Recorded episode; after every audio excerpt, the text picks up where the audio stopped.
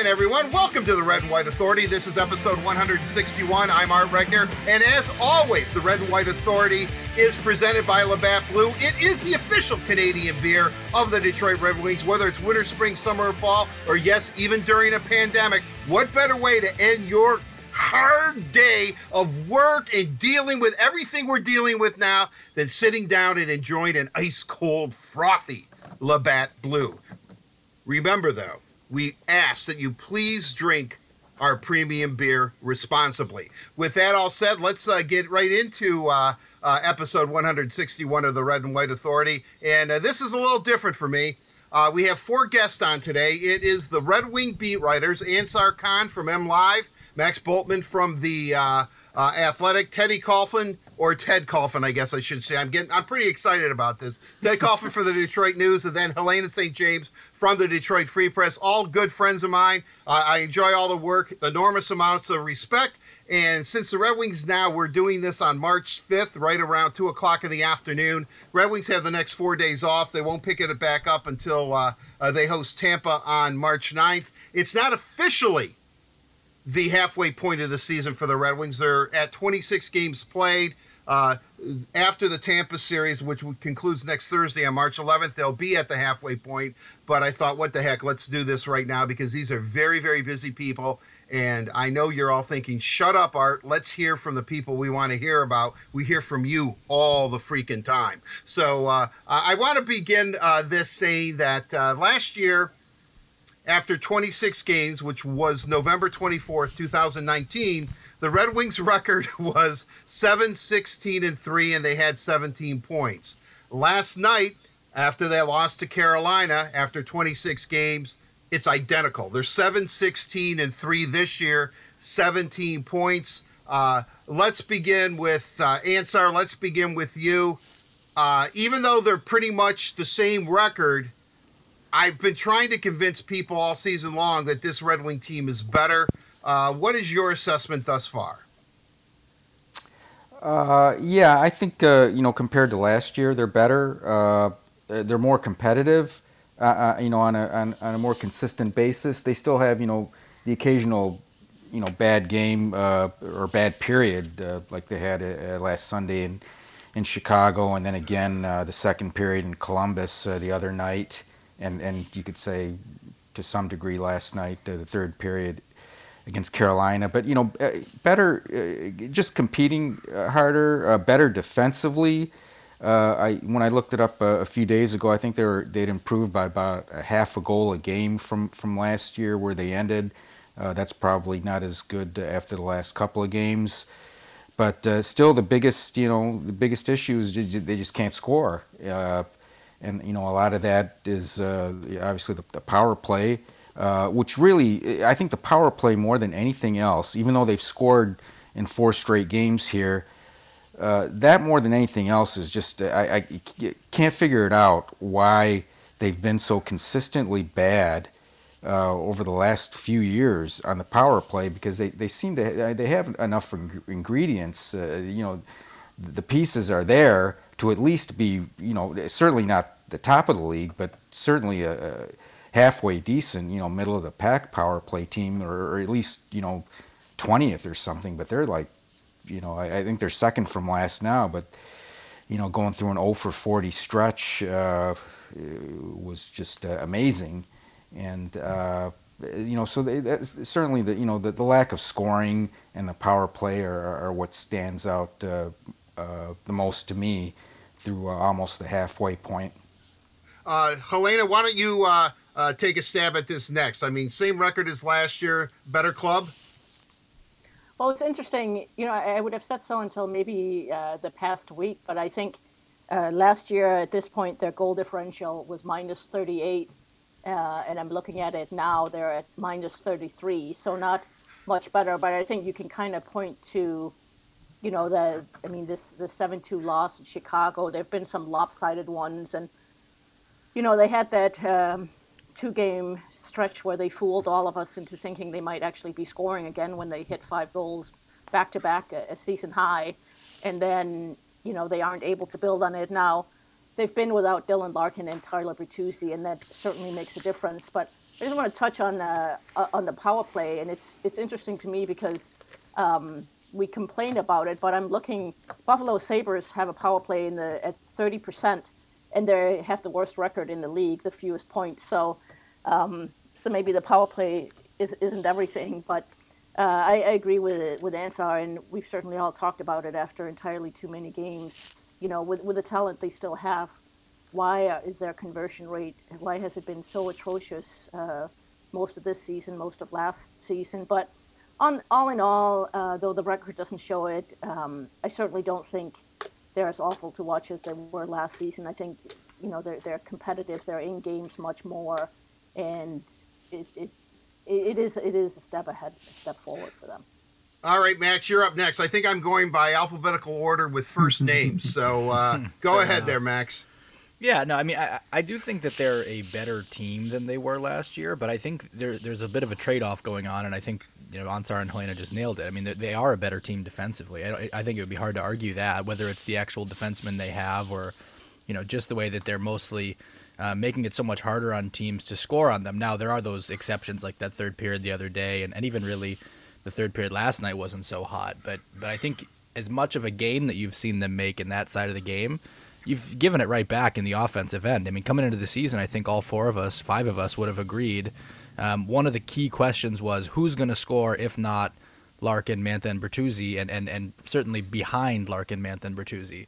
Well, Larkin, Mantha, and Bertuzzi haven't really scored all that much this year either. And, and Bertuzzi's been hurt, and he, you know, when, when he's been healthy, he has scored. So maybe he gets a little bit of a pass here. But the problem this year isn't just secondary scoring, it's scoring, period. I mean, Bobby Ryan, who wasn't even on this team last year, um, is their leading scorer right now. And so that you know that to me tells you that um, as much as the, I think the defensive improvement is real, if you're giving it all back in the offensive end, you, you come out to a similar place. And I think that pretty much explains the um, the record being identical to what it was. A lot of that, you know, to, to what Ansar said, it does come back to the power play, and um, they, have they've, they've scored in a few straight games now, so maybe they're starting to figure some some of that out. Maybe it's just a little bit of, um, you know, everything you know averaging out to where it's supposed to be. But when I look at the top of the the roster and the guys who who this team counts on to score, you know that starts with Larkin and Mantha, and both of them are are at or below a half point per game, which you know the Red Wings are going to need more than that from those guys. Yeah, there's no doubt about it. Okay, Ted, uh, your opening statement, please. I was going to say I don't know how much more I can add. Um, they're pretty brutal. I mean, they're pretty bad. I mean, they got what the tied for the worst win percentage in the league. Uh, probably what they are, what we thought they would be. I mean, they probably weren't quite as bad or difficult to watch as they were last year, but they're pretty darn close to it. I mean, uh, a lot of the guys, you, I don't know, some of the guys you kind of thought would take a step forward have not this year. I don't know. I, I'm not as enthusiastic on the most part, I guess. I mean, they're a little, they're tougher to play against this season, but overall they are what they are. I mean, 27, you know, near the bottom of the league, probably where they deserve to be. Well, it, we, we look at it, and I'm going to open it up a little bit now. Now that everybody's kind of basically gave, given maybe where an overview of what they think has transpired in the first 26 games, uh, let's begin with a player that uh, you know, that I have always affectionately called Big Tony or the BT Express, Anthony Mantha. I guess I was under the impression that he would, uh, uh, after signing the the big deal and you know his ship came in, whatever whatever way you want to put it. Uh, for the life of me, I can't figure out what's going on with Mantha. Uh, I I really can't, uh, Ted, because you kind of got the short end of the stick it's on the opening statement. now, right? Yeah, yeah. yeah. Well, order. maybe, but I'm going to tell you right now. If anybody has anything that they want to say or a question that they want to ask, just feel free, jump in. I don't think it'll be that confusing, but uh, but go right ahead, Ted. What you know? What's up with Mantha? Okay, loaded question right there, huh? Um, yeah.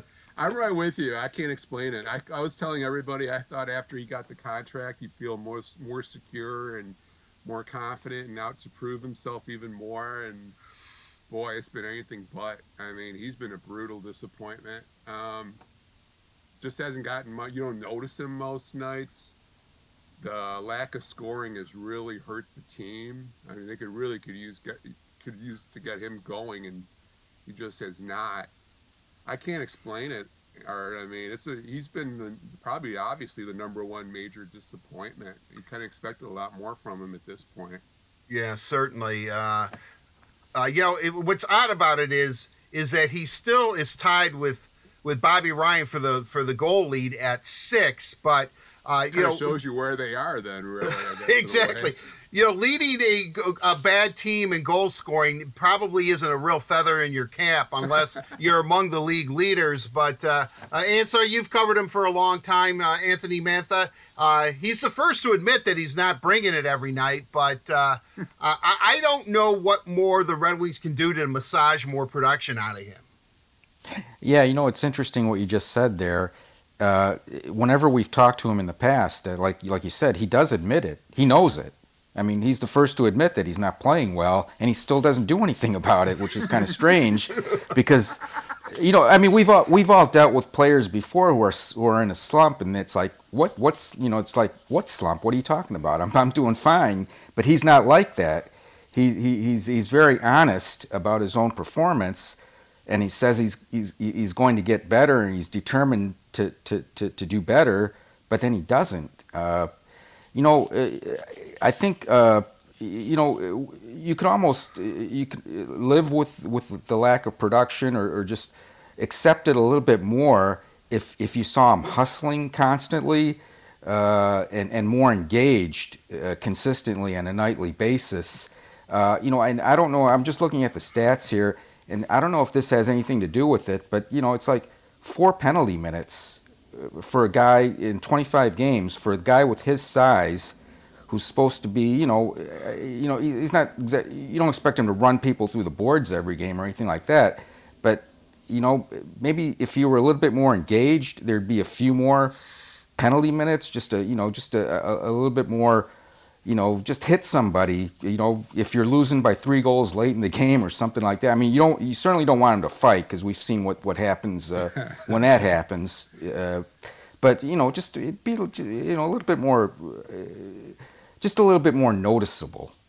Well, for the know, good for good things. Right. I, you know, I agree with you. You know, it's an interesting point that uh, Ansar brings up, Helena, because we all didn't want Anthony Mantha to fight. And I'm in this school where when you try to take away a part of a player's game that is an intense part of his game where he likes to be engaged that way. Sometimes they almost go the other way and are too passive. Now, maybe that's too simplistic on my part, but when you see Mantha, he just does not look like the you know, for lack of a better term, I'm going to say it. He doesn't look like the BT Express because when he is moving his feet, when he's going, he should be one of the premier power forwards in this league. Oh, when when he's when he's engaged, he's so fun to watch because you know he can just bulldoze right through anybody. I mean, he, he and that's why it, it's so noticeable when when you know you've watched half a game and realize, hey, I haven't even noticed he's playing because you know he, he you don't even he, he's not doing anything and I mean, I think it's it's pretty damning. He's a team worst minus 16, and I thought it was it was very very disappointing. I think it was already back in January when we talked to him, and you know, and he admitted he had, I think at that point he thought he had played one good game out of maybe the first six or seven, and I asked him, you know, like, what is it that's not happening? He said, if I had the answer, I would carry it around with me all the time. And I'm think, sitting here looking at my screen, thinking, like, all know the answer, Anthony. It's, it comes down to whether or not you skate. I mean, that's that's been the answer since he came into the league. You know, like it's. Yeah. You know, I I just I mean, does he need it tattooed on his, his glove or something like a little little reminder around you know rubber band around his his finger or something like remember remember to skate. I mean, it's just that's what makes all the difference, you know. And I and I just think for him to have, I, I mean, I think he if you extrapolate it out, he's what on pace for around 20 goals if this were an 82 game season. I mean, that's that's not nearly enough for a guy, you know, of his caliber, of, of his talent, and uh, I'm sure it frustrates Steve Yzerman to sit and watch him, you know, and and not get more out of him. And you know, I mean, uh, Dylan Larkin's numbers, like like Max said earlier, his numbers aren't great either. But I rarely fault Dylan Larkin's work ethic. You know, I think he, in, right. fact, if anything, sometimes I think he tries to do too much. But you notice him every game; he's hustling every game. Mantha, you just, you know, you sometimes have to look at the score sheet to make sure he, he was in the game, and that's just, that just shouldn't be the case with somebody who's that skilled. You know, he should be near the top of the league, not, you know, mm. sitting in third place on his own team with a terrible plus minus rating. Right now, you're that's so true. You know, Max, uh, uh, compared to the three of us, you're relatively, or the four of us, I guess I should say, including me in this, uh, you're relatively new to the beat, meaning that you're close or you're part of the generation of this current Red Wings. What the heck is up with you, young people? Why can't Mantha get it together, Max? You have to have all the answers. Well, I am actually gonna gonna stick up for Mantha a little bit here. I mean, there, there's no doubt that it hasn't been good enough this year, and, and like Ansar said, he'd be the first one to tell you that. I, but I, with it just doesn't strike me as an issue of, of him not caring about it or not wanting to do it. I mean, it, there, I, I can't give you the explanation for why it hasn't happened, and I think that's certainly kind of a, you know, a, a default is like, well, it, you know, just skate harder. I mean, it, it, he is a big, big guy, and I do think that uh, it, it is a little more taxing to, to he's never going to look like a Tyler Bertuzzi looks like with his jersey flapping in the wind and and certainly the counter to that is well we've seen him when he's really really on and I think back to that game against uh, Dallas in the home opener in 2019-20 and he was literally unstoppable. I mean there was nothing anyone in that building could have done that night to stop him from getting a hat trick. No doubt. And, uh, and and I think it is easy to look at that and say, do that every night, and you're going to be Eric Lindros or whatever, right? Um, I, I, don't think it is that simple, personally. I mean, I, when I look at it, my number one thing about Anthony Mantha's game this year is he's not shooting nearly enough. And, and I think you, you look at uh, someone like Larkin, well, you look at his uh, his goals and you look at his shooting percentage and you say, okay, you know what? He's well below what he usually shoots um, when he shoots the puck. Some goals are probably going to start coming his way. And, and frankly, you kind of saw that in action with uh, the Sam Gagner hat trick the other night, who Sam Gagner was was very snake bit, and all of a sudden a few shots, two of them that weren't even really shots on goal, go in the back of the net. With Larkin, I think you could see that. With Mantha, that's not the case. With Mantha, he's shooting a little below his career average, but really he needs to put more pucks on net and he needs to defer less. And I, I do think uh, the game last night against Carolina was a good step in that direction. He did get six shots on goal. One of them was a breakaway. Um, I think there's no question. Helena's exactly right that the key for him with everything is moving his feet. There is zero doubt about it.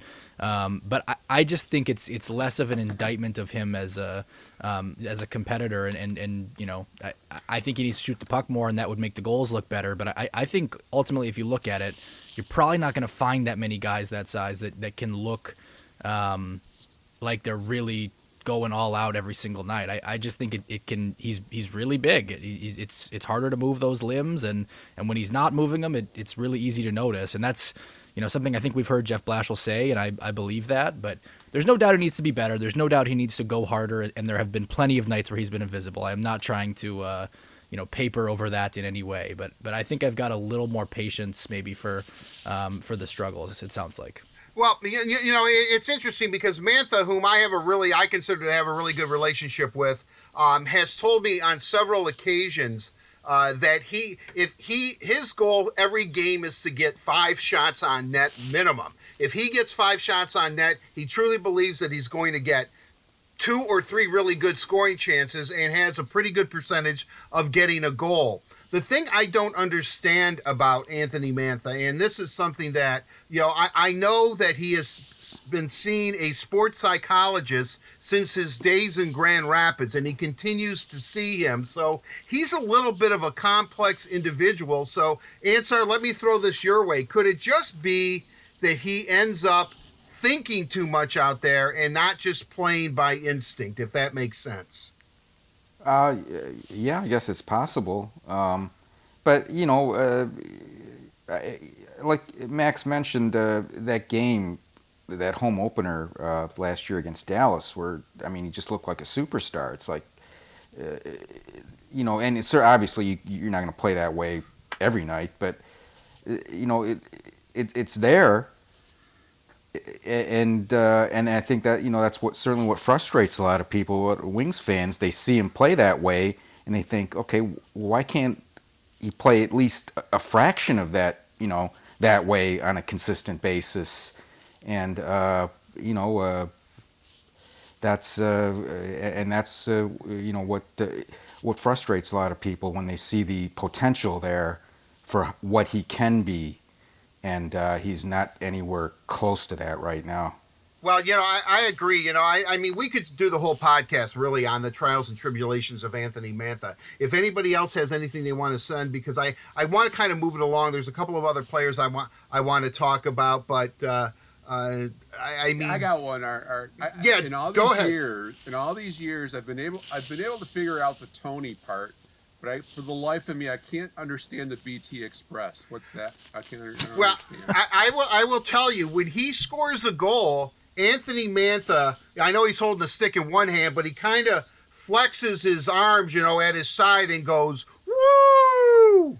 He always does that. To me, I, I guess what you know, and you know, everybody here knows, you know, obviously is aware of the Big Ten. It reminds me of the the big Purdue Boilermaker engine. You know, like the Express. You know, and I and that's why we did it. As a matter of fact, the the the art department uh, put up a you know we we're trying to you know I put up a thing where it is the front of the Purdue or of a steam engine locomotive uh, locomotive uh, uh, steam engine. And on the front of it is him is him going woo, you know, uh, as a joke. Although he lets me get away with that stuff, you know, because I very rarely call him Anthony. I'm always calling him BT or the Express or Big Tony and all that kind of stuff. I mean, he's a wonderful person, as they all are. I just, for the life of me, I can't figure it out. One thing, too, that I find kind of difficult to, to figure out, not that I didn't think he was a great player,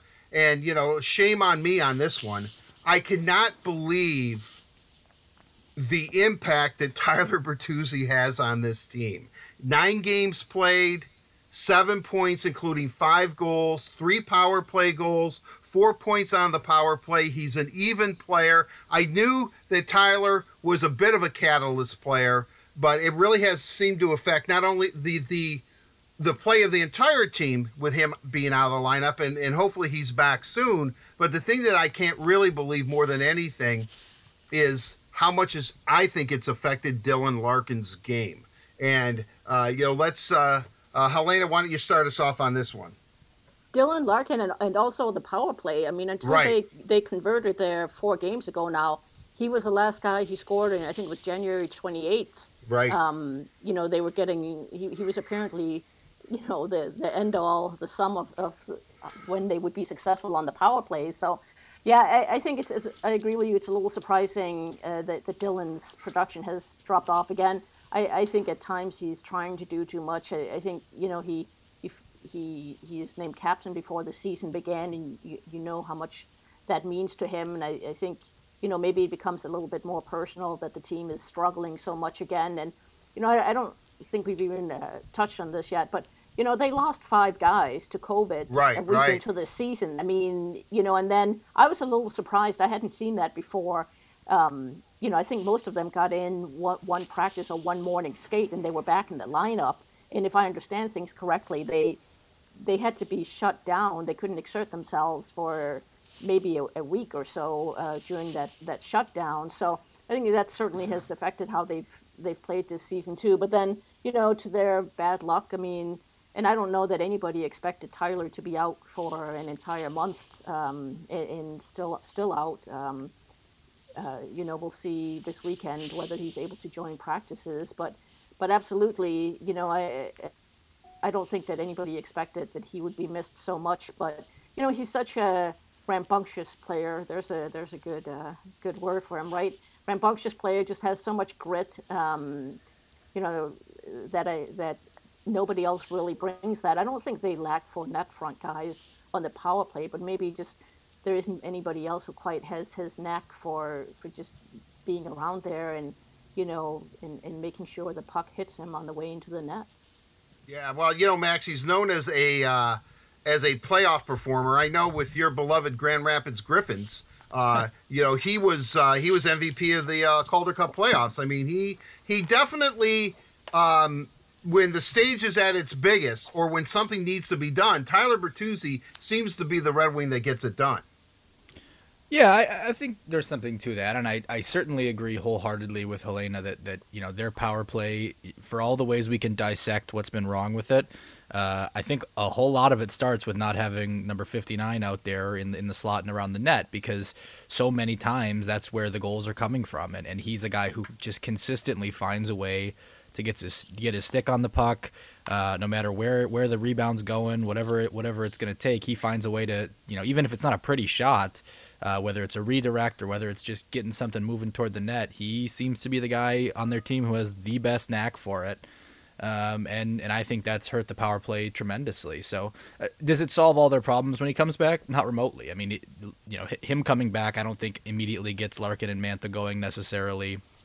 I don't think it immediately makes the power play even league average. You know, I think this is a mediocre to to very bad power play, even when everybody is in the lineup. But uh, you know I, they're missing him. There's no doubt. I mean, he, you know, he, what do you have? Seven points in, in nine games before he went out. Right. Nobody's even Yep. close to that rate right now for them. So No, and four four on the power play, including three power play goals. there you go. It's, I mean, it's, that, it's that- amazing. huge. He's been out for more than a month, and he's still second on the team in goals. That's, That's crazy. What a stat. Yeah, that that that is that it's a little uh, it's a little disturbing. Um, uh, uh, you know, I I you know I, I did want to get into COVID and and let's get that right away because this is the thing I didn't understand and I think I told each and every one of you when they hit five I thought that they were going to be shut down but they didn't get any more positive tests. It kind of leveled off at five, so the Red Wings decided to continue playing through the NHL and their own medical staff and use the taxi squad for the purpose that it was intended for bringing guys up and young prospects and seeing what they're doing. My point being is is when they did that they were zero, six, and 2 um, it really did have a profound effect on it. I know when steve addressed the economic club of detroit I, I think he kind of at least intimated that perhaps that was uh, uh, uh, uh, maybe not the thing we should have done, but uh, but, but but but but Ansar, when you really do look at this, uh, with uh, uh, you know, COVID really has had an impact on this Red Wing season, especially the timing right at the beginning of the season for a team that had a lot of new faces and had not played in almost a year. Yeah, yeah, for sure. Uh, you know, uh, what uh, was it? Five regulars, uh, five lineup Yes. regulars Yeah. uh, Right. that missed, uh, you know, a significant amount of time, and not only that, uh, the other factor there uh, that that was mentioned here is they weren't they weren't able to practice. They weren't really able to do anything uh, Right. during that time, and then they have one, you know, uh, one kind of skate or uh, something, and it is get thrown back in there, and you can't. Yeah, obviously you can't expect them to, to pick up where they you know where they left off. It's going to take some time to to really uh, to get back into it after you've missed all that much time. Plus, you know, a few of them had you know some pretty severe symptoms too that they were dealing with and, and recovering from. So it's really even more than that eight game stretch or whatever. It, it really, I'm sure, affected them for several games after that. A lot of them. So yeah, for sure that uh, that uh, plays a huge part uh, in in their record right now. Well, you know, uh, one of my all-time favorite books uh, is Candide uh, by Voltaire, and or, or Optimism.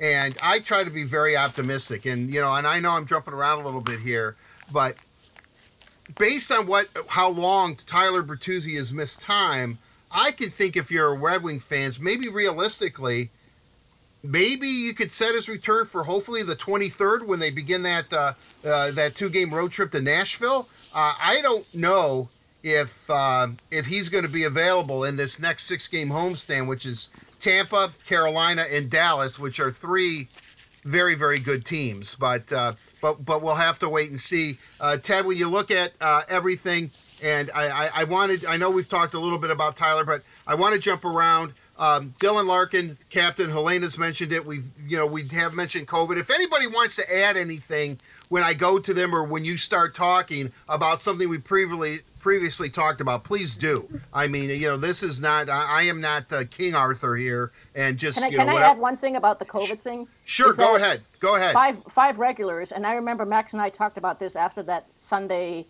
uh, so-called whatever, not even an exhibition game, but that last uh, scrimmage. and we were talking about how it looks like they found a second line, right, with, with Fabbri Right. and Zadina and, and Ryan, and within and, and remember Fabbri was done didn't play after after the first two games, right? He was out as of that Monday. Yes. So that that that two that second line lasted two games, you know, and now between injuries and whatnot, I don't think we've seen it again. I mean, that's you know, It was also their whole second power play almost. It was Right, it was right, Zadina, Gagner, yep. Fabbri, Gagner, and Merrill. That's Merrill, four yep. fifths of the second power play. unit. yeah, it, it wasn't like they lost, uh, you know, veterans who have since been waived. Let's put it that way. so. Yeah, Well, but right- guys, we got to see Taro Hirose though. I mean, you got Taro Hirose back up here for a few years. Ted, you're you're you're asking for a, a certain segment of Twitter to come after you, coming after Tim. I, I, I, I don't know. You know, I, I, I think Ted's just the opposite of uh, of Candide here. Uh, uh, all right, Uh, but what was Ted, the name of that book, Art? I mean, I can't believe that reference. Voltaire. that reference was made to this thing Candide? too. I mean, Candide, Candide is what that book is definitely well worth reading. It is a classic. And when did he write it? What was it, Helena? You probably what was it like seventeen hundred and something? I think it came out. I mean, it's it's definitely and it holds up really well considering it's. I don't know, like hundreds of years old. But Ted, let's get back. Uh, you know, you're a Michigan native, much like myself, like most of us here. Uh, grew up in the state. Dylan Larkin, captain of the Red Wings. Uh, obviously, we talked about him missing Bertuzzi. Uh, I think Dylan's basic problem is is that much like Chris Draper, he runs at 100 miles an hour. He's always he idles hot. I think he has to, and it's very difficult to tell a 24 year old this to kind of maybe calm it down. Much easier said than done. yeah, I think that at the start of the season, especially those first few games, I think he tried to play up to being the captain of the Red Wings too. I think that C kind of weighed heavy on him. It wasn't. I don't think he was the same Dylan Larkin there the first week or so. Uh, yeah. I mean, the thing is, it's, it's been a, he's been a mild. Dis, I said mild disappointment. I mean, sure you want a little bit more production out of him. I still think he's the perfect captain, perfect leader for this team, though. I mean, obviously these guys follow him religiously. I mean, he's got he's got the locker room behind him, but uh, yeah, I mean, he's another one of those guys. I kind of think I have to say. I mean, kind of expected a little bit more up from him to, at this point, but like you said, I mean, he does go. He, he never ever slacks on the ice. I mean, you don't have to worry about him not moving his feet on the ice. You know, Ansar, we've talked a lot about uh, uh, about Larkin, and we also were speculating that that he would be captain. Uh, I, I am kind of curious, uh, just from, from from this aspect. Uh, you know, Dylan leads all forwards in ice time. I think he might even be second on the team. I have to double check that. I know Hronek uh, leads everybody, but you know, your assessment of Larkin and how you think he's handled the captaincy thus far. Uh, yeah, you know, I, you know, he's kind of, uh, he's kind of been the de facto captain uh, for uh, before this. Uh, uh, for a year, um, uh, it seems like, and and now, you know, it was just made official by having the, the C on the jersey. He's, I, I, I think you know, I, and I wonder too, being a, a young captain on a on a really bad team, how much that just wears on you. Uh, you know, uh, like I think we, we mentioned before when we talked to Steve. Uh, you know, you know one of the things that he that he likes uh, that he likes about Dylan, like from last year, is that you know he's always front and center after almost every game. Uh, you know, explaining you know how, how difficult it is at getting the same basically the same questions game after game about why you know why this this isn't working or that's not working and how he handled it well. And now it's pretty much the same thing all over again. And and I just wonder how much that, that weighs on a, on a young guy to, to, to have to be the uh, you know the spokesperson for for a team that just doesn't have a lot of answers. Yeah, well, I can remember Luke Glendening too last year saying, "You know, guys, I wish I had an answer for you." You know, I keep saying the same thing over and over. Heard that one a lot. right, right. That, That one you know bit. that that is really really uh, uh, uh, uh, difficult. Uh, you know, kind of moving on now, and I you know, I, and I know there's so many follow up questions to virtually everything we've Well, Art, talked Art, about. let me ask Yep. you: Do you do you think they go in the back and and say how many times are they going to ask us the same question? Well, they have a chart in back. Oh, she always asks about. How many times are they going to ask about this? well, you know, I, I, I guarantee you. I mean, because we were talking among ourselves, and we don't even see each other that much anymore, uh, simply because of the uh, uh, of the parameters that we have to work under. But I am sure they're asking, please don't ask about the power play. But but when you're zero for forty, what are you going Right. to do? Yeah, I mean, it is the story, unfortunately. I mean, that was just, you know, I mean, that was a national story. I would look on Twitter and people are saying, you know, hey, the Red Wings, you know, if they get, you know, if they go 0 for 54 or whatever, that's a new NHL record. I'm thinking, oh my gosh, you know, but um, one, I think, bright spot has been, and even though he was on the COVID list, uh, has been Filip Zadina. 19 games played. He got a couple of goals uh, against Carolina on the March 4th game, which the Red Wings lost five to two. Um, you know, he has five. Po- uh, he has eight points total. He's a plus one player. Um, he seems to finally be at a comfort level of that he belongs and that he can play in the NHL. Max, why don't you start us off on Zadina? Yeah, I mean, I I think even until that game against Carolina the other night, you were starting to wonder like, is he is he is he you know losing a little bit of confidence because these pucks aren't going in for him? And and I thought he started the season before going on the COVID list really well, and and all we heard and, and certainly saw throughout training camp was a player who was much improved and, puck hunting and and getting those pucks back to ultimately help create a little bit of offense rather than needing to be um, you know, set up for, for a shot. Everybody knows he's got a really nice shot, and but but I think what Jeff Blashill's talked about uh, throughout the early part of the season is he thinks you know th- that he's he's had a complete game, and I just think I, I certainly from my perspective I think I'm seeing more of the complete game than I would have in past years. Um, and and so I think uh, you know going into that Carolina game though I you know I was thinking like man this offense really just isn't coming as quickly as certainly I, th- I guess I thought it might have on draft night. Um, now that was really kind of when I started on the beat, so I might have just had a, a not a very good idea for how hard it is to become a an impactful NHL forward. But um, yeah, I mean, I, I think he's been good, and, and I think he was great against Carolina. I thought that was his best game of the season to me, almost even if the goals hadn't gone in the net. Like if he hits the post on both of those, you know, he, he was dangerous all night. But you know, I, I just think it, it's it's going to continue to be a process for him, and he's going to need to to be that player who can force the turnover as well as score the goal. I don't think it can be one or the other. You know, it's it's going to have to be, um, you know, he, and, he, and he can make plays. He's a good passer. He really is. He's a smart player. I think they like his defensive responsibility, and so those are all things that are going to help him the more that he goes in his career, and that you know maybe he can weather some some streaks if the puck doesn't go in. That's just going to continue to be important for him. So. Uh, we'll see how it goes. I, th- I think he's been good, um, and I think he was he was great against Carolina.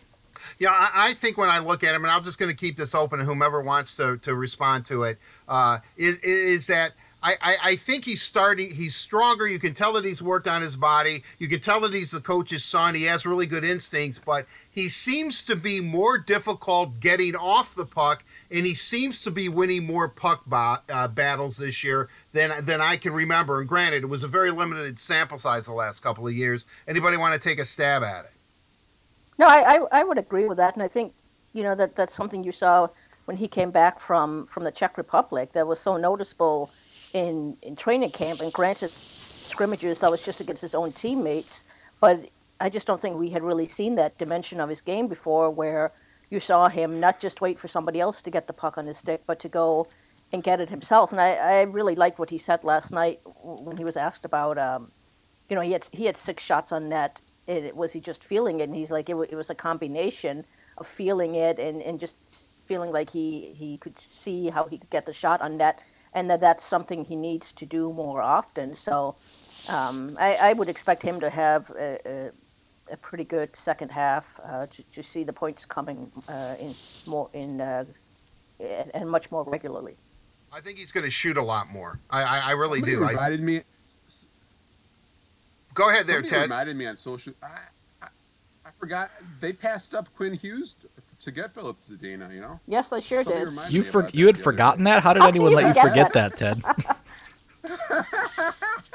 Yeah, Well, Quinn Hughes went That's seventh like, to wow, Vancouver. wow, They passed up. They passed up Quinn Hughes to get this. So, guy. so Wow. f- let's face it, Quinn Hughes wouldn't have been around at sixth if we redo the 2018 draft. Correct. You, you know the thing is too. They Yeah, they yeah. I don't I don't.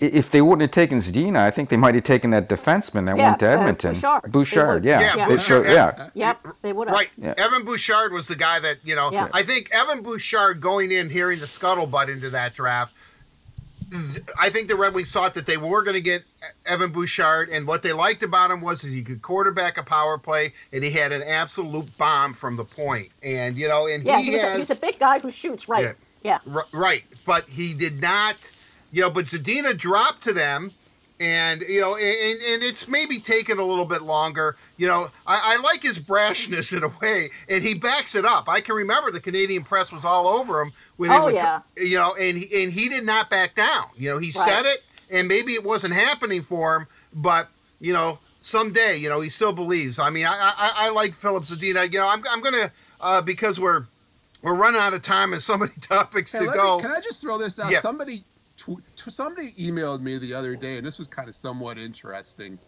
Would you trade Filip Zadina for one of those Co- Colorado young defensemen, like the, the kid, the kid with the two first names, Bowen Byram or Byron Boehm? I always get mixed up. Well, they Would you trade it. Zadina for him?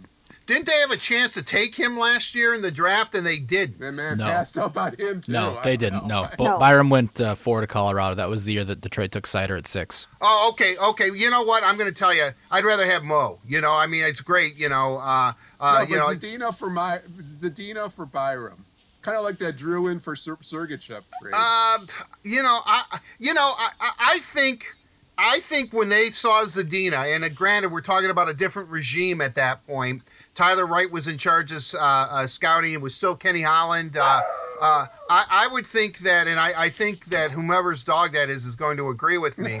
I, I, I, I think that they actually thought that they need goal scoring. You know that they, you know, offensively they, you know, everything is a struggle, and it's still a struggle. He was a pure goal scorer. You know, he tore up the Quebec League, which I know is a run and gun league, but still, I think at that point they really thought that if we can get a guy who was, was projected to go Is third over, no, oh no, no, I have only cats. Uh, and, and, and trust me, they're doing what cats mostly do all the time: Sleeping? sleep. That's Yes. me. Some some other dog in the neighborhood had the audacity to get a Oh, walk, oh. so now she's going Max, crazy. I know Oh, how that yeah, is. oh, Trust Max, me, man. Max, oh. I know how that is. Oh my gosh! But anyway, my point being is, is I think at that point he was projected to go third Zadina overall, uh, and he dropped to six.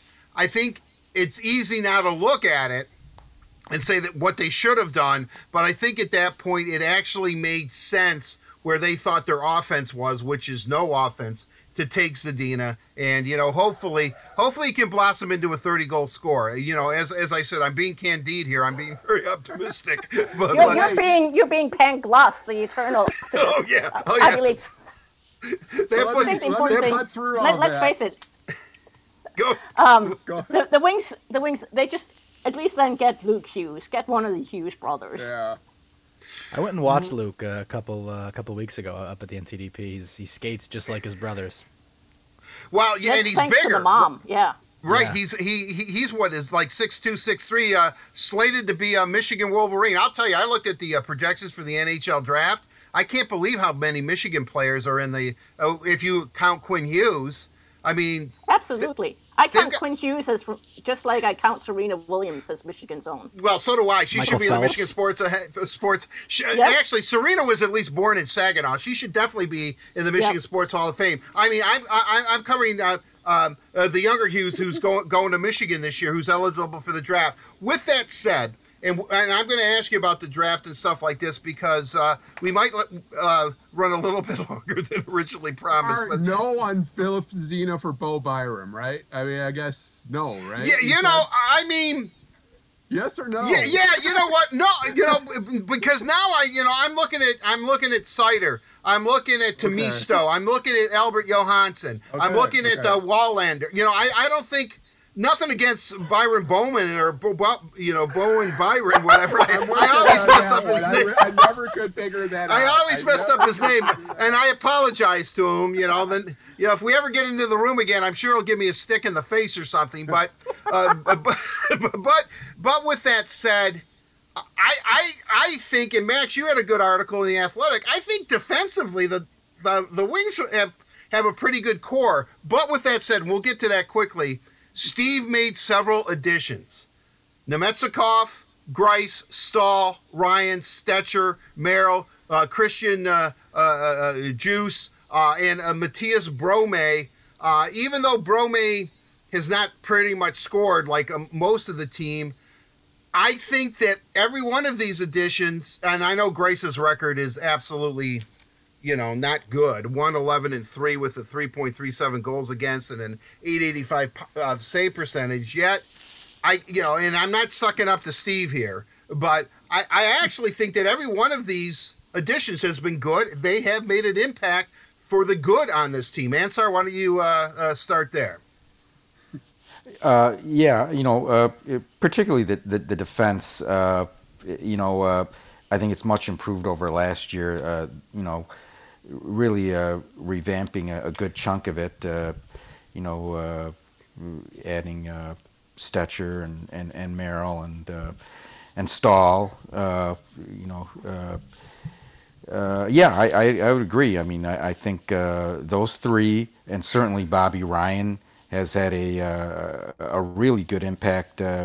you know, on the ice. I mean, these are he's a leading scorer uh, for yeah. his team, even though he went I don't know what was it 14 games or something without a goal or something like that. Uh, yeah. Uh, and, and, and, and, you know, also importantly, uh, a, a, leader off the ice. You can see the influence he has uh, uh in really uh, in, in, supporting the young players and, and, this team, and, and just his, his, his attitude of, of wanting to be here and uh, you know talking about yeah uh, you know if I'm, I'm, traded at the deadline I would consider uh, coming back uh, as a free agent next year. Uh, I mean you know I don't think a lot of a lot of players would say that uh, considering where this where where this team is at right now in this in this rebuild stage.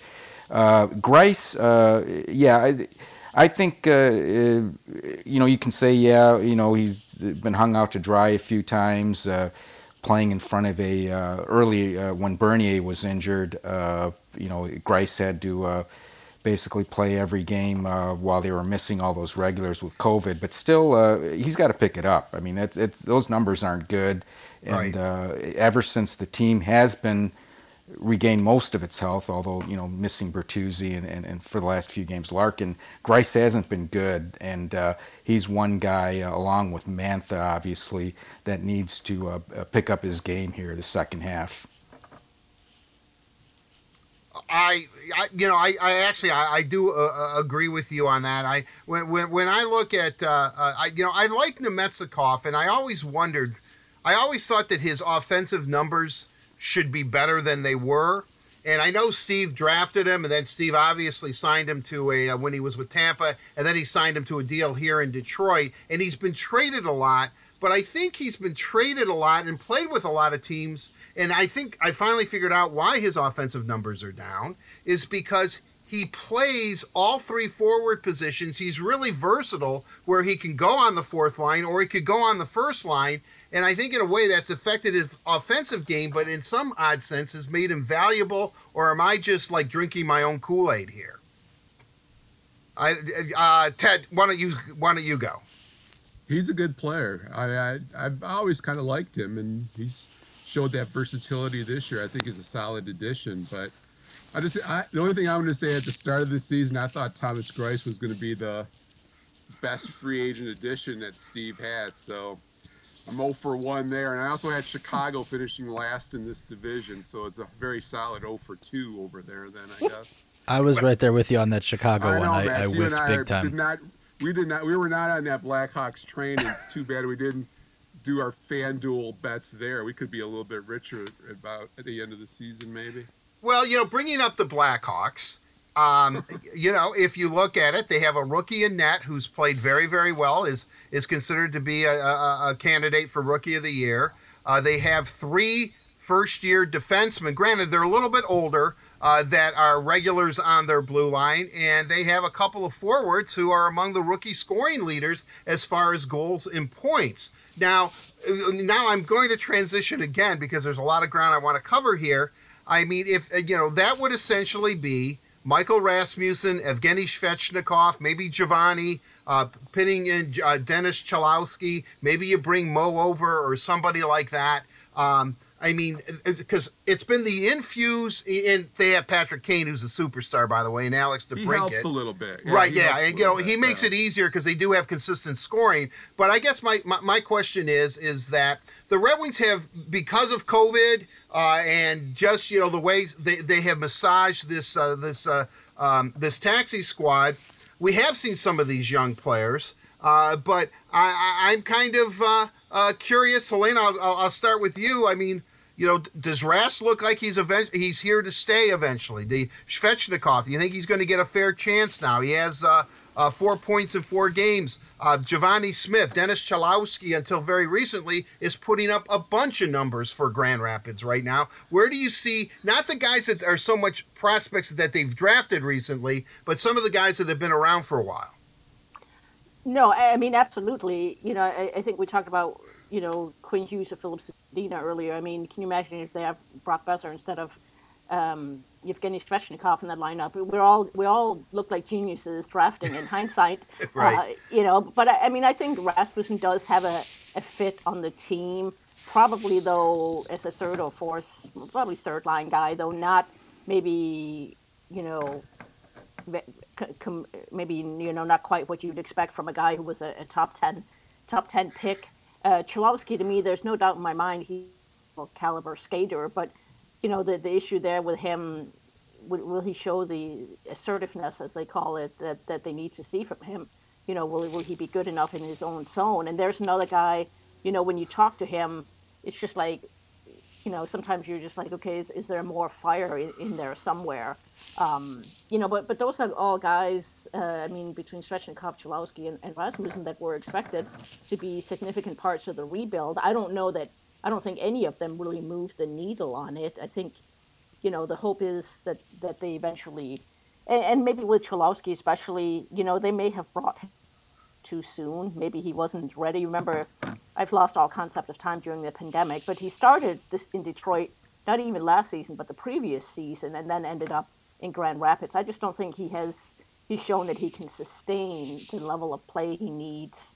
Um, you know, you know, but but Rasmussen, I think Rasmussen can be a, nice fit long term um, as a kind of a, a shutdown center and, and power play guy.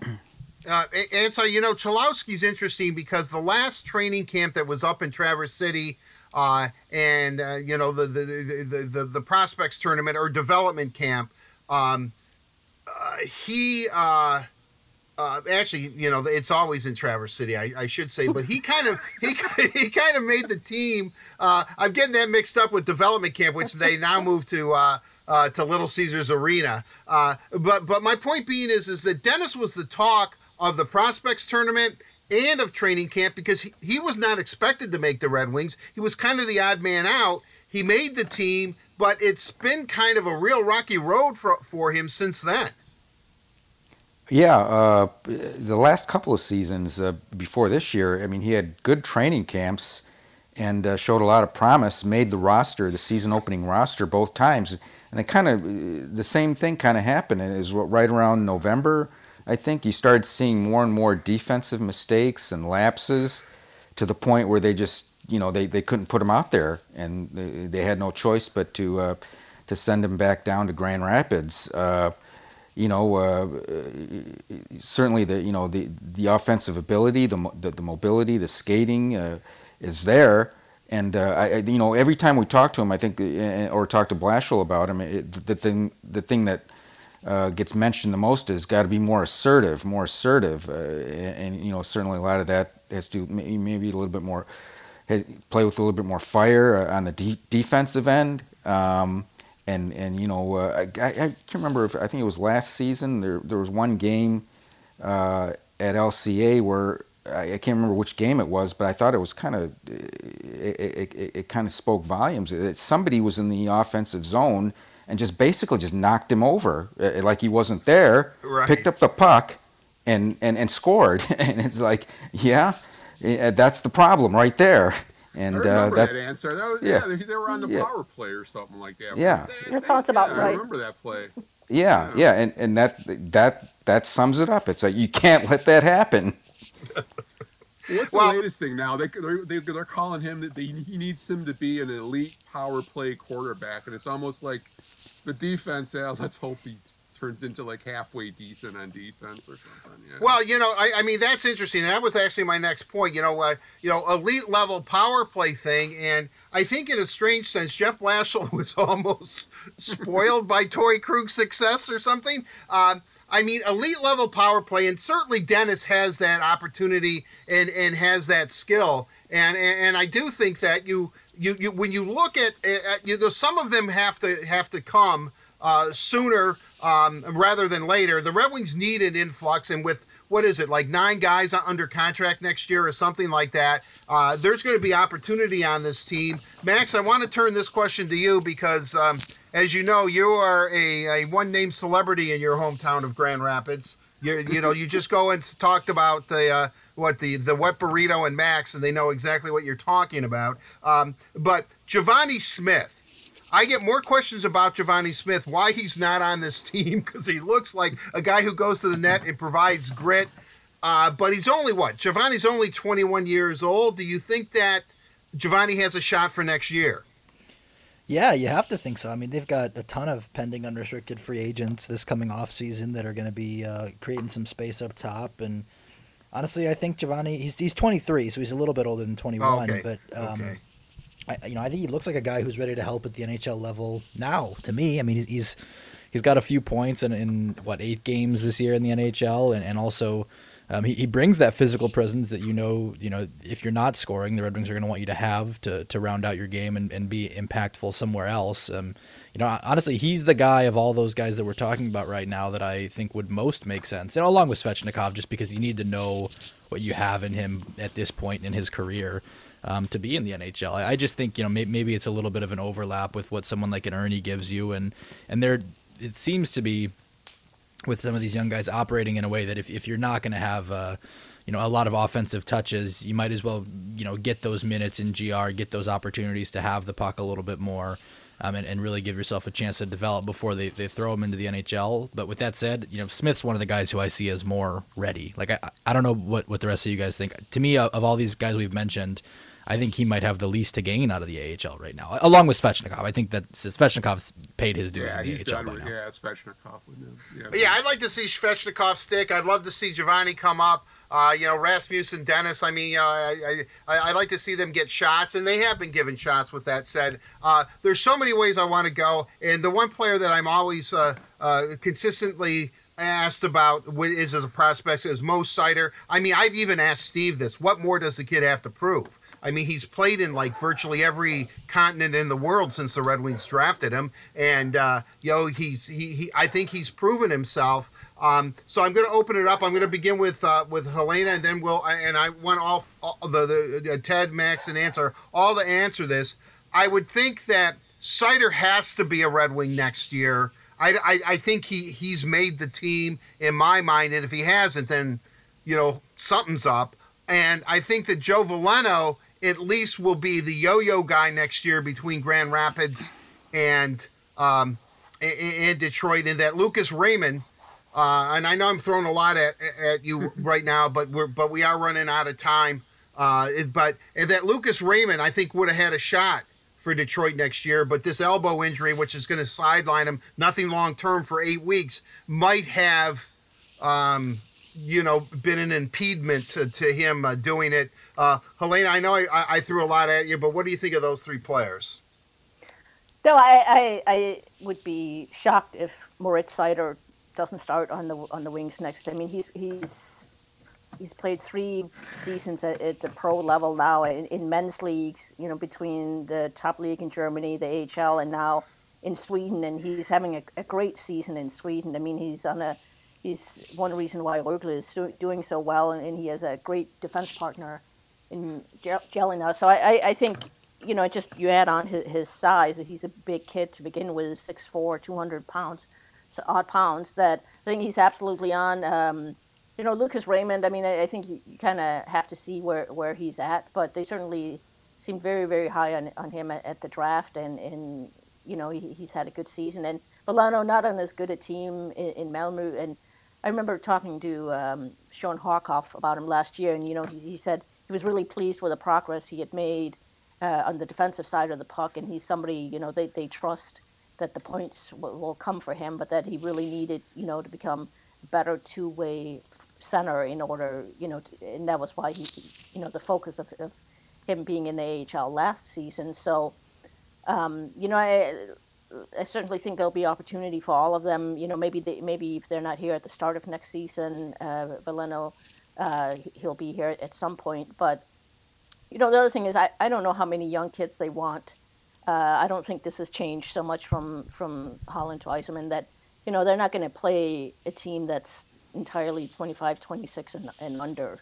Um, but there's certainly some openings, and I think it's been very, very good uh, for for a lot of those guys to have a full season in Sweden. I think for guys like Seider, it's been a great, great development for him that he's been able to play over there all along and, and just, um, you know, has, has had a terrific, terrific season. And I, I am so looking forward to seeing him in a Red Wings uniform. I think he'll be a lot of fun to watch. And, uh, you know, you add him to Hronek and uh, we'll see who else is on the on the team. Um, but right there, I mean, that's that's certainly going to upgrade their defense. Well, right, you know, uh, uh, Ted, I, I, I think once uh, Mo gets on this team, uh, I think uh, Filip uh, Hronek is, is is a better player. I you know I, am such a big Mo Seider fan at this point that I think that the minutes that Hronek is playing, that Seider is going to uh, is going to begin eating up some of those. But your assessment of some of the young up and comers, Ted?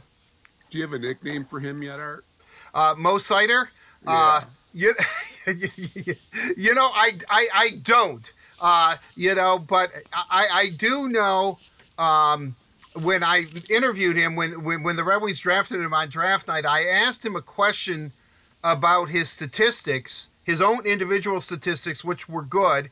Uh, and uh, uh, he said, I don't care about statistics. It's if you win the game or not. I'm not, I'm not, I, I do not care. So I'm thinking, What's wow. that Rocky? Who's that uh, boxer in that Rocky uh, movie? Is it Drago? Drago. Yeah, yeah, right. Well, Drago. you know, I, I can only do one impression, and I'm not even a fan of the Rocky movies, Ted. But when you look at these young kids, where do you think uh, uh, wait, some wait, of them wait. I are? just have to throw one thing in, Art. That wasn't the best question you asked Moritz Seider on draft night. No, no. All right. There. That was about dog sledding.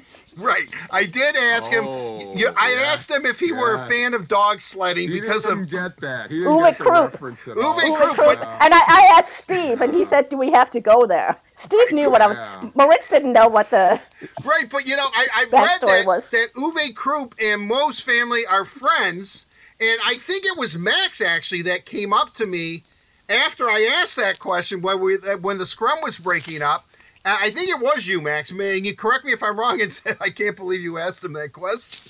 And I just couldn't said, have been me because I had no idea about that story. Like, okay, I, I just, it might have been me. It might have been me. Yeah, yeah, but yeah, I would have remembered you. I think it was. Uh, I, I, I, I was trying not to laugh. I was. I wish I had a picture of the expression of his face. yeah, he did look at me dog sledding. He's not a bobsledder, I take it, or what? Yeah, I mean, I, I yeah, yeah, I mean, he just, you know, he did look at me like, no, I'm not a fan of dog sledding, but uh, yeah, I have kind of a rocky relationship with Mo already, so I'm, I'm going to try to mind my p's and q's. Uh, uh, uh, All right, um, Seider will make the roster. I mean, what's more do he has to prove? I mean, he'll, he'll be ready. Uh, Veleno, I, I agree with Helena. He, will be kind of up and down, but he's going to start the year in GR, I would think, depending. Uh, when they draft Owen Power, Owen Power stays at Michigan, and then Lucas Raymond. Lucas Raymond, I, I, don't know. I mean, Lucas Raymond. I, I, think he would need a little bit more seasoning. And yeah, he needs more time. Point. Yeah. Boy, it would be great though if he didn't. Uh, you know, Max, I know that uh, you know in the athletic uh, um, you know, I, I think you've written a, a, war and peace about prospects thus far, Red Wing prospects, but, but but but your assessment thus far of what you're seeing and maybe some of the guys that uh, we could see up here pretty soon. I, I mean, I think everybody's right. It's Seider has nothing left to prove in the minor leagues. To me, I mean, he's he's gone over to the SHL and been, if not the best defenseman in the SHL, certainly one of them. He's he's scoring at a rate that is.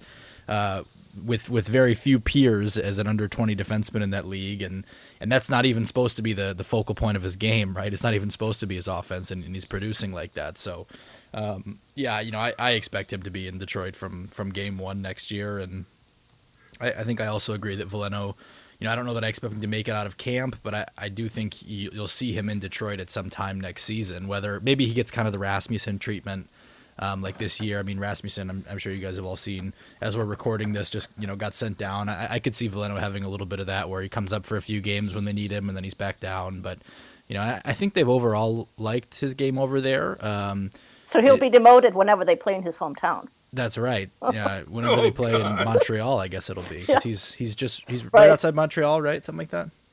We also got Saturday off, so that makes great. That's great news too. I, wonder how uh, you know Lucas Raymond's injury right now. You know, I I I I, know it's not necessarily expected to be a a long term concern or anything, but you know, just missing it out on these games at, at this time of year, especially playoff games, like don't you just think that maybe slows down the timeline a little bit? Anytime as a developing player you miss that kind of time, it, it doesn't help your timeline to the NHL.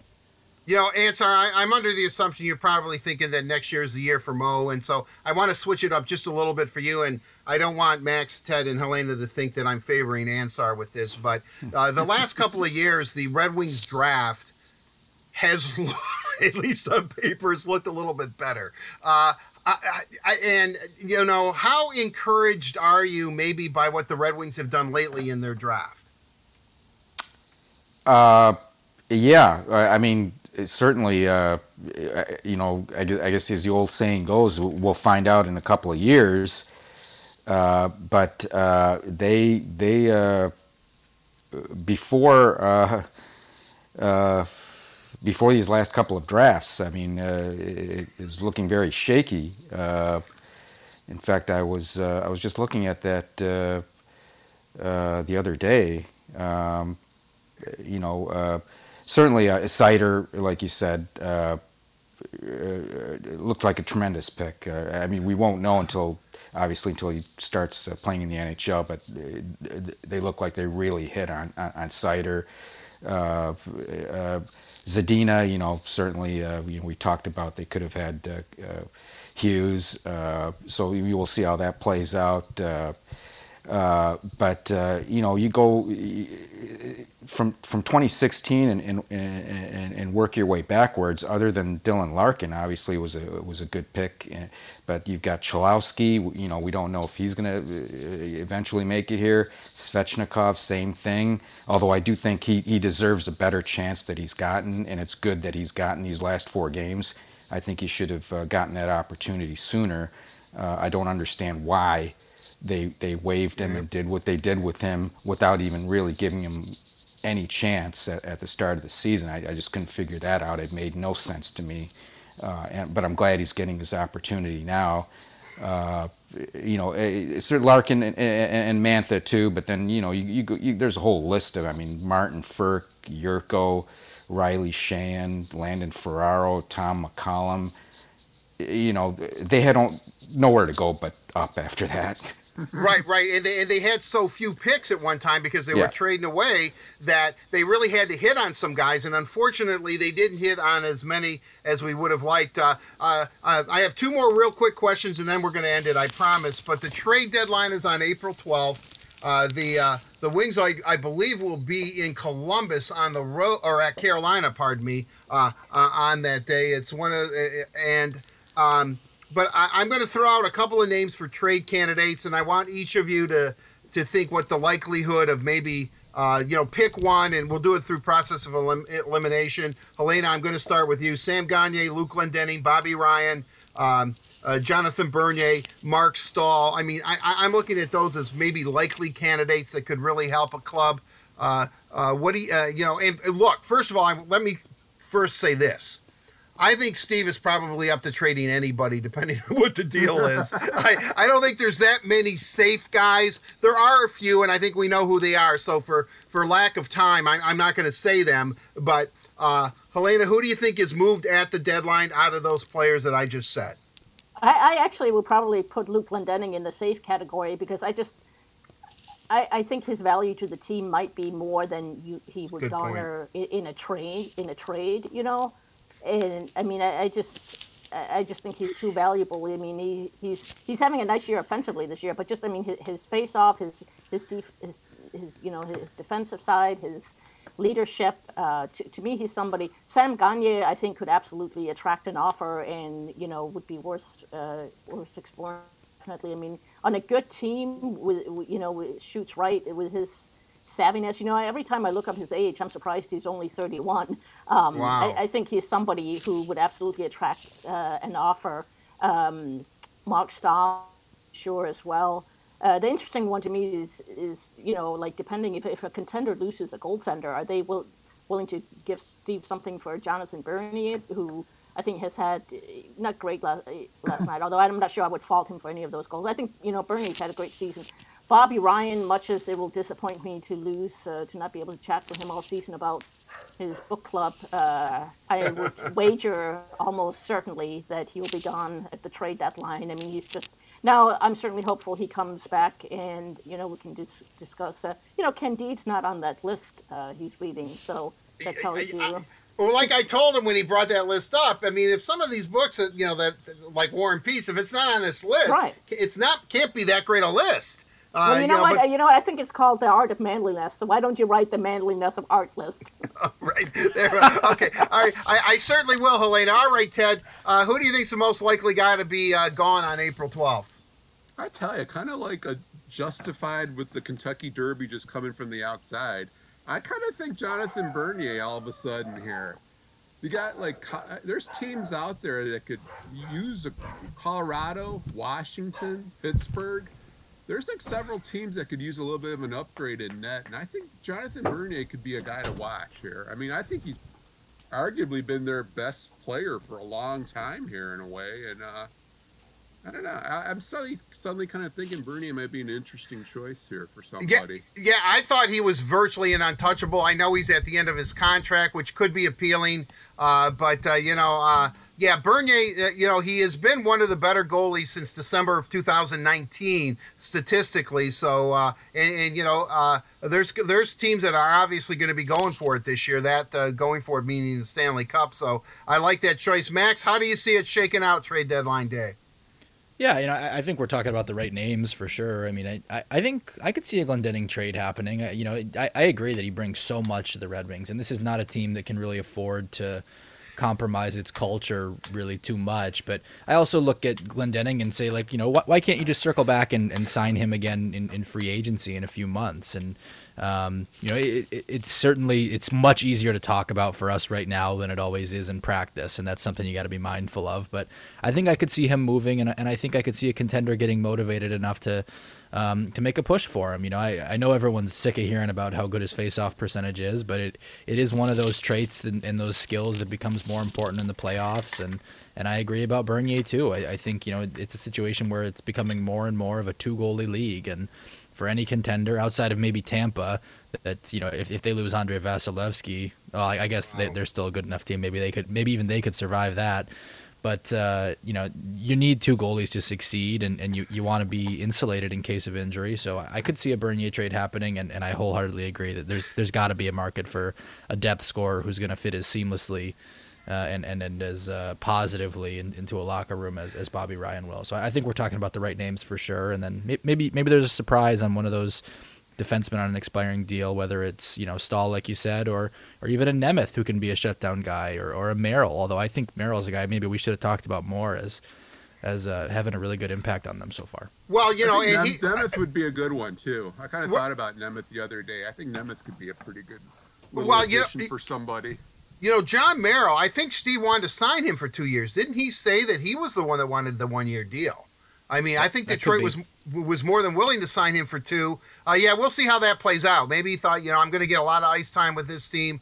Uh, let's go to free agency next year. Not saying that I won't sign with Detroit again, re-sign with them, but maybe there's something, you know, I, I can be on a, a team that is a little bit closer than the Red Wings are to the Stanley Cup. Ansar, um, you know, all of us have covered Steve virtually as a player, except for Max, who who was growing up eating his wet burritos and uh, uh, there uh, watching Steve as a player uh, when he was a, when he was a kid. But uh, I mean, he's not impulsive. But do you see Steve just reaching a point where he says, "Hey, anybody, make me an offer that I can't refuse"? and I, I'll say sayonara to anybody, or do you think that come trade deadline day, some of the names that we're talking about are the most likely candidates to be moved? Uh, yeah, no, uh, uh, yeah. He Steve's not. Uh, you know, I, I think uh, one of the things Ken Holland was was was faulted for for many years was just being overly loyal to players. you know, he brought back a lot of the same players that left. He, he would they would circle back to Detroit and, and, and the contracts that he gave out. Uh, you know, Steve's not like that. He's not. Uh, he he. I, I, I agree that he will trade anybody if he thinks he's getting a good deal. Uh, so, but you know, as far as for this year goes, yeah, you're looking at the unrestricteds, and certainly Bobby Ryan, for all that he brings and also the, the, the, the, cheap contract too. I think that uh, right, know, a, million a million. I think there's a lot of teams, uh, you know, with this COVID and, and, and losing all this revenue, that are going to be hesitant to take on even you know a portion uh, of a uh, of a contract that ex- that's expiring, you know, without maybe uh, the, the, the team that's trading uh, retaining salary like for, for, for Staal, for instance, he's I think what, what is he five point seven or something like that, or somewhere in the fives. Right. Yes. And, and you wonder if, if the Wings would have to uh, eat some of that uh, uh, to, to, move him, uh, and uh, I think so. I think finances could could could play a role in that. And also one one thing I want to add about Bernier too is. Um, you know, generally, I, I, don't know how, how much the uh, how much of a market there is at, at the trade deadline for goalies. Uh, like you said, you know, teams certainly looking for depth, uh, and if, if if if a team has an injury, they'll be uh, in the market for a goalie. But but if the Wings uh, trade him, I, I don't know if they're going to win another game. Uh, unless Greiss gets his act together. That's such a good I mean, that might not be the worst thing though, in a way. Yeah. Well, it, it, I, yeah. no, yeah. Well, they're Ted, I think they're they're pretty much secured of having one or two. uh, you know, you know. well, uh, yeah, they, they they don't want to lose every game the rest of the way, and, right, and if they right. get if, if, they get rid of Bernier, I mean that, you know that that's a possibility because and yeah. and if Greiss goes down, then who are you gonna if Greiss goes down, who are you gonna put in? They they would have to return. They, yeah, they'd have to they'd have to you know uh, yeah. pick up a goalie in return or something, but right, I don't know. I, I, yeah. Yeah, you know, it, really, you know, we, we, we talked about the stability of the goaltending position, but if you trade if you trade Jonathan Bernier and if Greiss can't get his act together, Lord only knows. With that said, this is the last question, and uh, as we said last year at this time, after 26 games, the Red Wings were 7 16 and 3. This year at this time, after 26 games, they're 17 16 and 3. They have 17 points. There's 28 games left in this uh, shortened 56 games uh, schedule. Now, I'm going to go ask each of you. Uh, I predicted at the start of the season that it would be a successful year if the Red Wings could win more than 17 games, which is what they won last year. I'm a little, uh, you know, I, I, think I'm standing on real uh, shaky water here, uh, or shaky ground at, at this point. But um, your assessment, these final 26 games, uh, let's begin with you, Ted. What do you see? How do you think this is going to play out? So what's the question? Just whether they reached 17 or Se- so? Well, I think so, like 17. 17 was my yeah was kind of the over under. They got 28, but uh, for the rest of the season, what can we expect in your mind? Well, the thing is, there's some really trending downward teams in this division. Nashville looks really bad. Columbus, you don't know about. Some of those other teams, you can. I mean, we've seen so many splits of these two-game series. I can I can see them reach 17 or 18. I mean, if that's I, I can see them somewhere between 17 and 19 victories. Okay, so that would mean that they could be they would almost have to be in their last 28 games. Ah, maybe it maybe it's possible. Helena, how how, how did what do you see happening in these next 28 games for the Wings?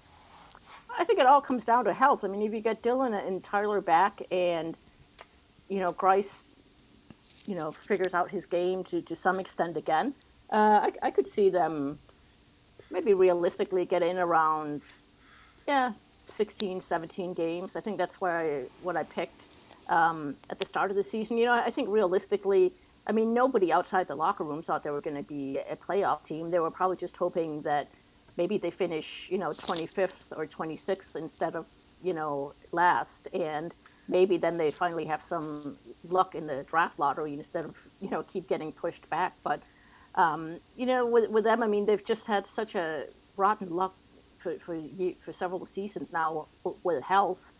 And if we could, you know, it would just be nice for a change to see them fully healthy and seeing, you know, I mean, they could have three lines with some potential scoring on them if that happened. So, um, you know, I'll, I'll take the, the Pangloss attitude here and think, you know, they're going to get to at least 17 and they're not going to be, they're not going to be the worst. Maybe partly because of, you know, Buffalo. I, I don't even know what's going on there in Buffalo, but yeah, I don't that... think they'll finish in last place again. You know, how, how's that for a marketing slogan? not the worst. You know, another uh, team in this division that's trending downward is Dallas. Oh my God, Dallas! Well, they've only played three games. right, right, yeah. I, I mean, by, that's by another the t- They're going to have like 54 games in 27 yeah. days. They're going to be gassed. I mean, so yeah, there's some teams that the Wings should beat the second half of the season here. All right, I don't know. Helena just has gone away. Maybe she reconnects or not. Uh, but. Uh, uh, but but with that said, Max, what how, how does it play out these final 28? And uh, you know, and I will say this, Ted. By the time the right Helena's coming back, the the next time they play Dallas four games in a row, beginning April 19th through April 24th. By that time, I think the Stars will be up and running and probably uh, you know doing a playoff thing. Helena, you are there, right? Yeah, I was just going to say, Stars are going to be playing double headers uh, for the know, past, really. last three weeks of the season to try and catch up. They're going to have to like have a you know, well, expand the taxi squad or something. Yeah, well, if they, if they, they go have to bring Jim Nill into the lineup. If they're playing double headers, they'll have to go baseball's way, which I hate those seven inning double headers. But maybe they'll have to play two periods uh, uh, if if they're playing two games a, uh, in a day. All right, Max. Uh, Helena's back, which is good, but uh, 28 games left. What? How does this play out for the Wings? I think I'm gonna take the under, and that's that's a big reversal for what I thought coming into the year. I think I picked them with like 40 some points, 47 maybe was my prediction coming into the year. It's gonna be yeah. We had Chicago high. last, remember Max? That's right. also that. oh, uh, so I, am just an idiot, is what this is proving. But uh, no, I like I look at their schedule art, and I see six more games against Tampa Bay, the best team in the NHL. Five more games against Carolina, probably not that far behind. You know, they've only got two more games against Florida, who's really good, but they've played them really close. Right. Two more games against Chicago, four more games against Nashville. Though you know those are winnable games. Nashville might might have a sell off here at the deadline, and then a lot of it will come down to the, that Dallas series. If Dallas is the team that we thought they were going to be coming into the year, I don't see a way they get to 17 wins. But if Dallas stays what they've been, then they could do it. So I think a lot of it's going to come down to that. You know, Columbus, that's a team that uh, you know beat them up the other night, but but they played close the first time they saw them this year. So you know we'll see. But right now, I look at the schedule and all those games against Tampa and Carolina, and I, I got to take the under. Okay, Ansar, you get the uh, final word, and being a uh, a hockey prognosticator. Yeah, no, I I uh, I think they'll be better uh, once they get obviously uh, you know uh, Larkin, Bertuzzi back. Uh, if Mantha starts playing uh, up to his capabilities, if if Greiss picks it up, obviously a lot of players with a lot of room for improvement and, on the ice and also with health. So I think they'll be a better team the second half. But like Max said, tough schedule. This is a really tough division. All those good teams, and they're all teams that that the Wings just traditionally struggle against. Uh, when they this realignment happened uh, for just this season, they should be thankful it's just for this season. I mean, that that did them no favors. Uh, you know, they they lost out on the opportunity to play Buffalo and Ottawa a lot of times. Right, uh, right. And uh, so I think uh, even though their record might not indicate it, they're they're probably better than, than, than, than an Ottawa or a Buffalo, but those teams, you know, are, are in a weaker division. This is a very tough division that the Wings are in, and I just looking at that schedule, you just don't see a lot of a lot of wins. Well, don't yeah, forget I mean, Montreal. They need a lot of Yeah. Montreal on their Yeah, schedule. yeah, for, for whatever thing is, reason. if they trade off a lot of these veterans, this is going to be a weaker roster, though. Too. That's something Yep. else to consider. Good point. Right. Well, if they if they do that, then they have Chicago, Dallas four times, that Columbus, Carolina thing, Tampa Bay, and then at Columbus. That that's uh, the teams they play after the trade deadline. I mean, this six game homestand coming up uh, right now is Tampa uh, twice, and then Carolina, and then Dallas. I mean that that that, could be, as you said, Ansar. Just to uh, reinforce what you just said, this this schedule, especially this this uh, upcoming six game homestand, where they're going to let in 750 fans, and they do have a couple of concession stands open. Uh, that you, you know you're going to see some good hockey teams, and hopefully hopefully the Red Wings will be among them. Uh, I thought you were going to say they're going to let in 750 goals. yeah, well, Down there you know, too. you know, you, you know, you may not be that far off there, Max. But uh, with that said, um, I, I really want to thank uh, each and every one of you for doing this. I know I kept you longer than uh, than the original hour, but uh, there was a lot to cover, and I thought we did a pretty good job. Certainly, there's some questions left unanswered, so we'll have to do this again. Maybe once the season's over. Um, we'll have another uh, wrap up the season roundtable. But Ansar Khan from MLive, Max Bultman from The Athletic, Ted Kulfan from the Detroit News, and Helena St. James from the Detroit Free Press. Um, I, I, I, I enjoy your work as always. I value our friendships, and uh, thank you for being on the Red and White Authority. I very, very much appreciate it. My Thanks for having Thanks, us. Art. Thanks, Art. Good job. Uh, th- thank you. It wasn't as bad as I thought, but uh, thanks, everyone. We'll talk to you very, very soon.